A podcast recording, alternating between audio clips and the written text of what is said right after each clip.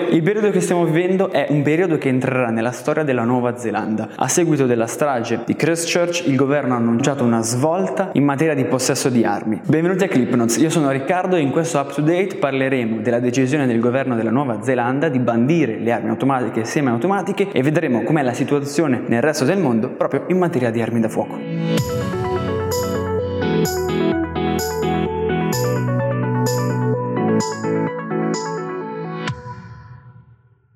Lo scorso 15 marzo 50 persone sono rimaste uccise nella strage che ha colpito le moschee di Christchurch. A seguito di questo episodio, la premier Jacinda Ardern, dopo aver sollecitato una lotta globale contro l'ideologia razzista, ha subito promesso e pochi giorni dopo annunciato la messa al bando della vendita di tutte le armi in stile militare, le armi semiautomatiche e i fucili d'assalto. È un provvedimento con effetto immediato e ha spiegato anche che ci sarà un piano governativo per ricomprare dai cittadini che ne sono in possesso questo tipo di armi. Chi non si metterà in regola nel periodo previsto rischia da una multa fino a tre anni di carcere. Storicamente la Nuova Zelanda ha una politica e una legislazione flessibili in materia di armi. Secondo i dati ci sono 1,2 milioni di armi in una popolazione di appena 4,6 milioni di abitanti. Non è la prima volta che la Nuova Zelanda tenta di adottare una, una legislazione più stringente per quanto riguarda il possesso di armi. Ci aveva già provato nel 2005, nel 2012 e nel 2017, senza mai riuscirci per una forte opposizione della lobby lobby delle armi da fuoco molto presente in questo paese. Purtroppo solo oggi, dopo un triste episodio come quello di Christchurch, l'opinione pubblica è fortemente cambiata e anche partiti che prima sostenevano la vendita delle armi, come ad esempio New Zealand First, ora sostengono tramite il vice premier, membro di questo partito, la stretta sul possesso delle armi annunciata dal governo. Negli ultimi dieci anni il numero di armi nel mondo è aumentato del 17%. Potreste pensare che la maggior parte di queste sono possedimenti degli eserciti, degli stati, stati degli arsenali. In realtà soltanto il 13% è in mano a questi e solo il 2% nelle forze di polizia. Il restante 85% delle armi diffuse nel mondo è di proprietà di privati cittadini. La polizia più armata è quella russa, con 2,4 milioni di pistole Kalashnikov. Al secondo posto troviamo la polizia cinese con 1,9 milioni di armi da fuoco. Per quanto riguarda invece i privati cittadini, soltanto il 16% degli europei che è in possesso di un'arma sostiene di averla per difesa personale. In Italia Italia l'8%. Ciò vuol dire che i restanti possessori di armi non l'hanno per difesa personale, ma per altri motivi, chi per professione, chi per hobby, quindi caccia, sport o collezione. Gli stati con meno armi pro capite sono l'India, il Malawi e il Giappone, mentre tra gli stati con più armi al terzo posto troviamo l'India, al secondo posto la Cina e al primo posto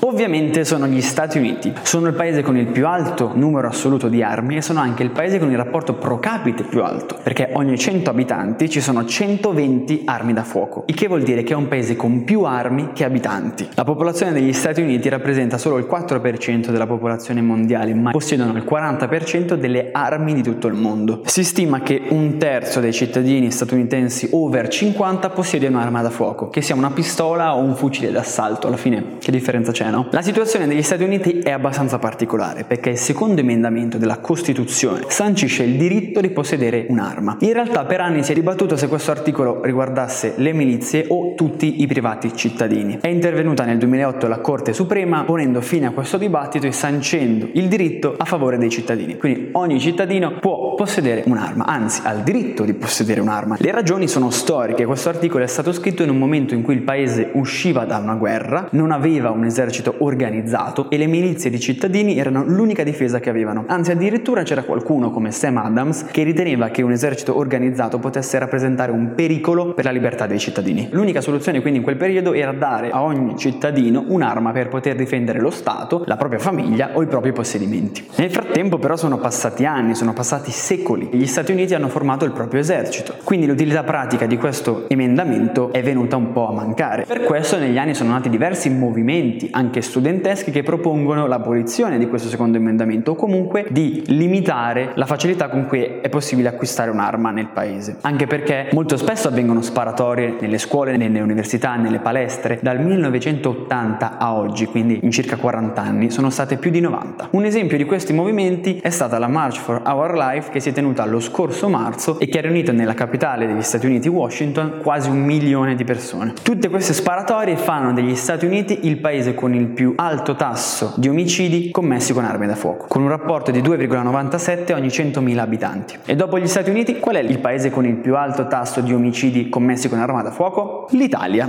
Il tasso è dello 0,71 ogni 100.000 abitanti. Tradizionalmente l'Italia è un paese con una legislazione severa nei confronti del possesso di armi. La legge teoricamente vieta il possesso di tutte quelle armi che per la loro potenzialità di offesa potrebbero essere utilizzate come armamento da parte degli eserciti, ma nella pratica questa norma è aggirata. Poi, in tempi recenti, il 14 settembre 2018, con un decreto legislativo, il governo ha raddoppiato fino al limite europeo la possibilità di detenere armi per uso sportivo. Se vi state chiedendo quante armi ci sono in Italia, non c'è un dato preciso, perché chi compete registrare ogni arma, cioè il Ministero degli Interni, non diffonde dati a riguardo. Dovrebbero esserci tra i 4 e i 10 milioni di armi registrate. Secondo Small Arms Survey sono circa 7 milioni, ovviamente escluse quelle in possesso delle forze dell'ordine. In base a questo numero saremmo uno dei paesi più sviluppati con il più basso tasso di possesso di armi. Ad esempio in Francia e in Germania ci sono 3 armi ogni 10 abitanti, mentre in Italia meno di una ogni 5. Negli Stati Uniti, come abbiamo detto, ci sono più armi che persone. Non è neanche detto che avere più armi significa avere più cittadini armati, perché molto spesso i collezionisti possiedono diverse armi da fuoco, se non decine di armi da fuoco. Quindi per sapere quanti sono i cittadini effettivamente armati bisogna andare a contare quelle che sono le licenze, i porti d'armi. Anche qui diffondere i dati spetterebbe al Ministero degli Interni che però non li divulga. Affidandoci quindi a delle riviste specializzate il dato è di 1.1 milioni di abitanti in possesso di una licenza, che rappresentano quindi un sessantesimo della popolazione. Come si diceva poco fa, l'8% degli italiani che possiede un'arma dice di detenerla per motivi di difesa personale, per potersi difendere, mentre il restante 92% detiene un'arma per altri motivi, soprattutto in Italia per la caccia. Lasciando da parte la riflessione sul fatto che abbia senso o meno possedere una pistola o un fucile per sport, l'alto tasso di omicidi causato da arma da fuoco dovrebbe portare la nostra attenzione sulla pericolosità della diffusione di questi strumenti. E se in diversi stati e per diverse ragioni molti ritengono che sia difficile o sbagliato proibire totalmente la vendita di queste armi, almeno ci si potrebbe concentrare sull'aumentare i controlli su chi ne è in possesso o su che requisiti deve avere. Per ora